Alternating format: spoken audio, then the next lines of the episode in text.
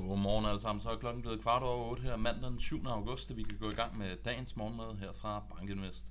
Der er rigeligt at snakke om i dag, så vi hopper direkte ud i det og går til slide nummer 2. Hvilket tema er det, der ligger og dominerer i øjeblikket? Jamen først og fremmest så havde vi jo altså en lidt dovish øh, fedt speaker, der var ude i fredags. Eksempelvis var Bostik ude at sige, at nok det er nok, og vi skal ikke se flere renteforholdelser fra den amerikanske centralbank. Det blev jo modvaret lidt af nogle andre centralbanksmedlemmer, som var ude og sige, at de stadigvæk foretrækker vi fortsat med at stramme pengepolitikken og hæve renterne, men de illustrerer i hvert fald for mig, at der begynder at være flere og flere, som siger, at nu har vi altså hævet renterne nok, lad os nu lige se effekten på realøkonomien, plus at vi jo også ser, at inflationen kommer ud lavere end, eller kommer ud, i hvert fald i et lavere tempo, samtidig med, at arbejdsmarkedet, i hvert fald målt på den officielle rapport, begynder at moderere en lille bit smule. Så havde vi jo en dag i fredags, hvor vi gik ind til den med, at Amazon de kom ud med et rigtig godt regnskab, og Apple de skuffede en lille bit smule. Det betyder altså, at Apple det faldt med næsten 5%. I takt med, at det fylder 7% af S&P 500, så var det altså det, der i den grad var med til at trække det brede aktiemarked ned i fredags. Så så vi også, at Fed det blev priset lidt mere dovish. Ikke for 2023, for den prisning den ligger fuldstændig konstant, men for 2024, hvor man altså forventer sig, at vi kommer til at se lidt flere renteforholdelser, end hvad vi gjorde bare for en uge siden. Så snakker jeg det her om det officielle arbejdsmarked, eller den officielle arbejdsmarkedsrapport, som viser, at arbejdsmarkedet det er på vej ned i gear, for vi fik i fredags øh, den officielle arbejdsmarkedsrapport, den viste altså en beskæftigelsesvækst, der ikke var helt lige så stærk, som analytikerne havde forventet, og som var markant under det, som ADP-rapporten den havde indikeret. Så det virker altså til, at arbejdsmarkedet i USA, det er lige så langsomt, at vi har bremset op. Endelig Jamen, så var det en meget interessant dag, som vi var vidne til i fredags, for vi så, at aktierne startede ud rigtig positivt. Vi havde nogle flotte stigninger. Vi havde S&P 500 op med en halv procent. Jeg tror, Nasdaq, der var allerbedst, var op med en lille procents penge. Men det blev altså så vendt øh, over de sidste tre timer af den amerikanske session, og vi ender altså en dag, hvor at aktier de falder. Endelig, så kan vi sige, at lange renter, det kommer ned, og det kommer ned relativt hurtigt, og det jeg fokuserer på her, det er den amerikanske 10-årige, den gik fra 24 og hele vejen ned til under 4,05. Det er stadigvæk over 4% naturligvis, men det er altså en illustration på, at når renter kan falde, så kan det altså komme relativt hurtigt ned i øjeblikket.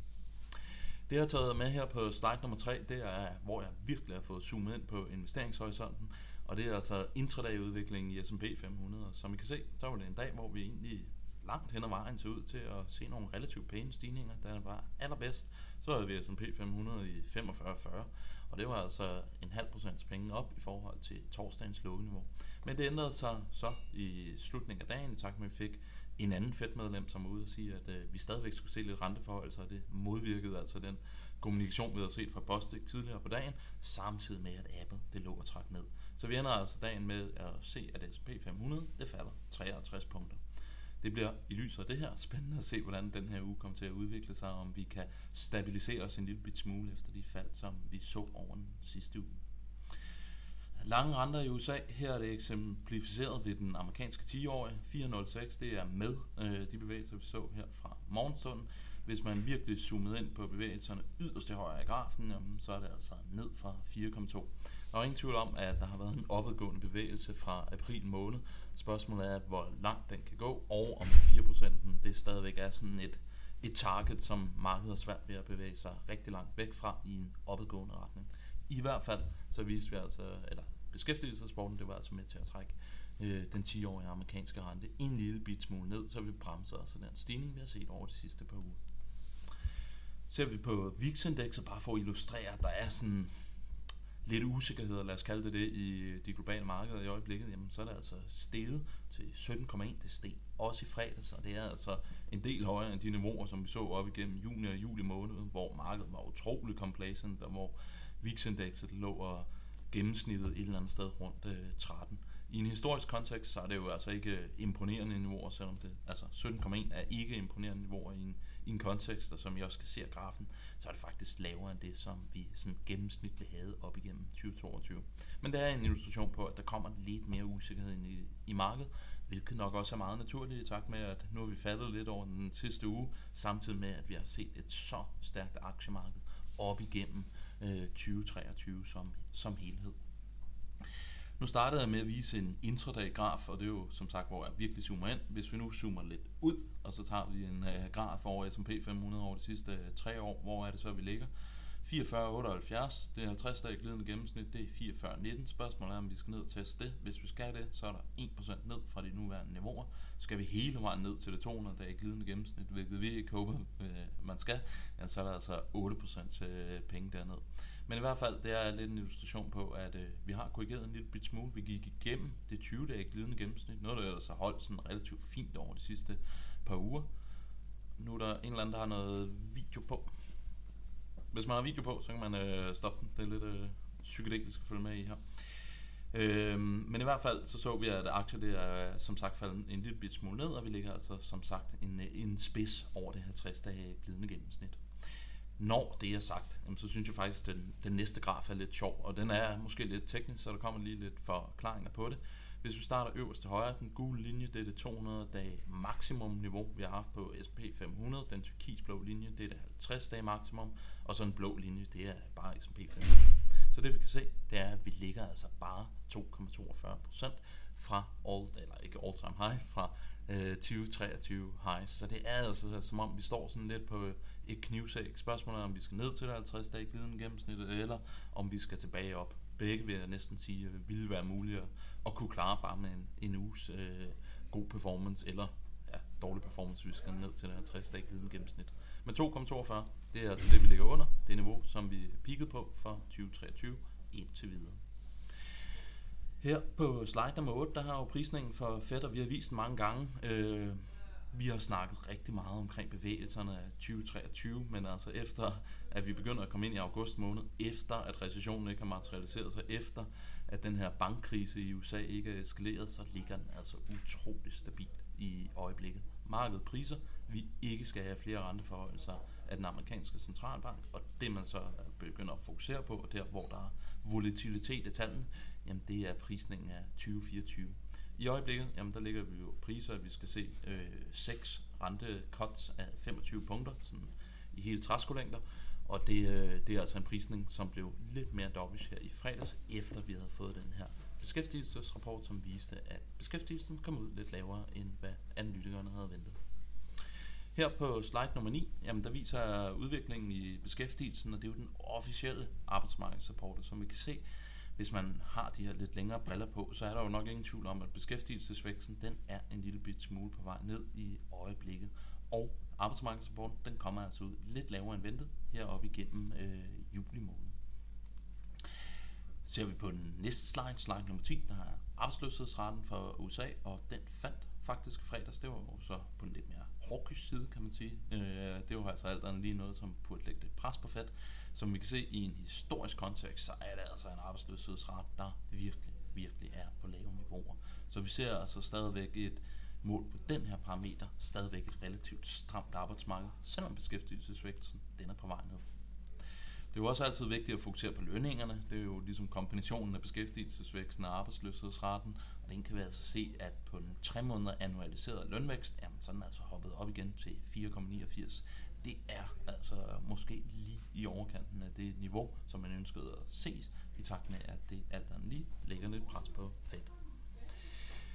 Så er der rigtig meget snak om øh, 5-year, 5-year break-even inflation, både for USA og for Europa, og som vi kan se her, nu har jeg taget den europæiske med, jamen den er altså hvad hedder, sådan, kravlet hele vejen op på 2,64. Igen, det er altså lige i overkanten af, hvad vi har lyst til at se. Det er altså en illustration på, at vi ser øh, nogle inflationsforventninger i markedet, som ligger og stiger i øjeblikket, og alt andet lige, så ligger der altså lidt pres på den europæiske centralbank, at få kontrol over det her øh, mål. Og husk nu på, at det her, det var i hvert fald Dragis, øh, dengang han var centralbanksdirektør, favoritmål på, om ECB de lykkes med deres pengepolitik. Så alt andet lige på Dragis favoritmål, som jeg vil kalde det, jamen så er, ligger der altså lidt pres på den europæiske centralbank. Nå, det var rigtig meget snak omkring centralbanker, omkring øh, arbejdsmarkedsrapporten. Hvad var det så egentlig, der skete i fredags? Jamen, hvis vi dykker ned under overfladen, så prøver at se lidt på faktorerne. Hvad var det så, vi så i udviklingen? Først og fremmest skal vi konstatere, at cykliske og defensive aktier, de gav stort set det samme i afkast i fredags. Vi så, at growth-faktoren, det faldt relativt kraftigt. Det er opgjort ved S&P 500 Growth. Grunden til, at det faldt så kraftigt, at den ligger altså hovedsageligt i, at Apple som sagt faldt med næsten 5%. Jeg synes dog også, det er værd at bemærke, at på en neddag, som vi havde i fredags, jamen der faldt low faktoren altså også øh, relativt markant. Så under overfladen, så vil jeg altså øh, sige, at det måske ikke var den aller, aller mest øh, dramatiske dag, som vi så i fredags. Her på slide nummer 14, jamen der har jeg taget S&P 500 med. Det er en turkisblå linje, den der er op med 16,63, og så har vi en mørkeblå linje, det er altså S&P Equal Weighted, hvor at alle indekserne i S&P 500, det får den samme vægt. Det er altså op med 7,01. Det jeg egentlig ønsker at illustrere med den her graf, det er, at vi er gået fra et marked, som var meget, meget snævert, og jeg kommer lidt tilbage til det med andre illustrationer på den næste slide, men vi er gået fra et marked, som var meget snævert til, at det nu er blevet lidt mere bredt. Altså der er flere og flere aktier, som begynder at stige, og igen, det er nok en illustration på, at der underliggende aktiemarked ikke bare optimisme omkring AI og Big Tech og deres earnings, men egentlig også en stigende forventning om, at vi kommer til at klare en eller anden form for vækstpause eller soft landing, at recessionsscenariet, det måske er lidt faldende i sandsynlighed, og at vi derfor ikke nødvendigvis behøver at se meget store fald på sådan traditionelle cykliske øh, indekser, som eksempelvis, lad os kalde det consumer staples eller industrials. Så der er altså under overfladen lidt mere positiv stemning at føle. Hvis vi prøver at dekomponere afkastet, hvad har S&P 500 givet? Jamen det har givet 16,63, det sagde jeg også på den foregående slide, men hvis vi lige fjerner de her 10 største aktier, Nvidia, Apple, Microsoft, alle de her store big tech selskaber, jamen så kan vi konstatere, at S&P 490, det er altså steget med 3,95% i år. Det er jo altså ikke øh, super imponerende, kan man sige. Det er jo sådan, ja, midten af landvejen og sådan en traditionel forventning, hvor at alle forventer, at på et normalt aktieår, så skal aktier stige med 7%. Men jeg synes, det, øh, at det har givet et afkast på næsten 4%. Det står altså i meget, meget skærende kontrast til, at vi op igennem 2023 stort set øh, på en daglig basis har frygtet, at der skulle komme recessioner, hvor vi har haft bankkriser og alt muligt andet dårligt om kommende ud i markedet. Så et afkast på, lad os sige, øh, det reelle S&P 500 i mangel af bedre ord på næsten 400 eller på næsten 4%, det synes jeg alligevel er, er godkendt for 2023. Hvad kommer i fokus i dag? Øh, jamen først og fremmest så skal vi jo finde ud af, hvor vi skal hen efter sidste uges korrektion, om vi skal stabilisere her, eller om vi skal ned og teste det 50-dage glidende gennemsnit. Jeg tror, det kommer til at blive afgjort, at det nøgletal, vi får på onsdag, det er altså den amerikanske inflationsrapport. Der er nok ingen tvivl om, at et lavt print, det vil være positivt, og et højt print, det vil være negativt. Markedet forventer altså, at vi skal have en månedlig kerneinflation på 0,2, altså at vi virkelig er kommet ned i kadence i forhold til de niveauer, vi så op igennem øh, 2022 og starten af 2023.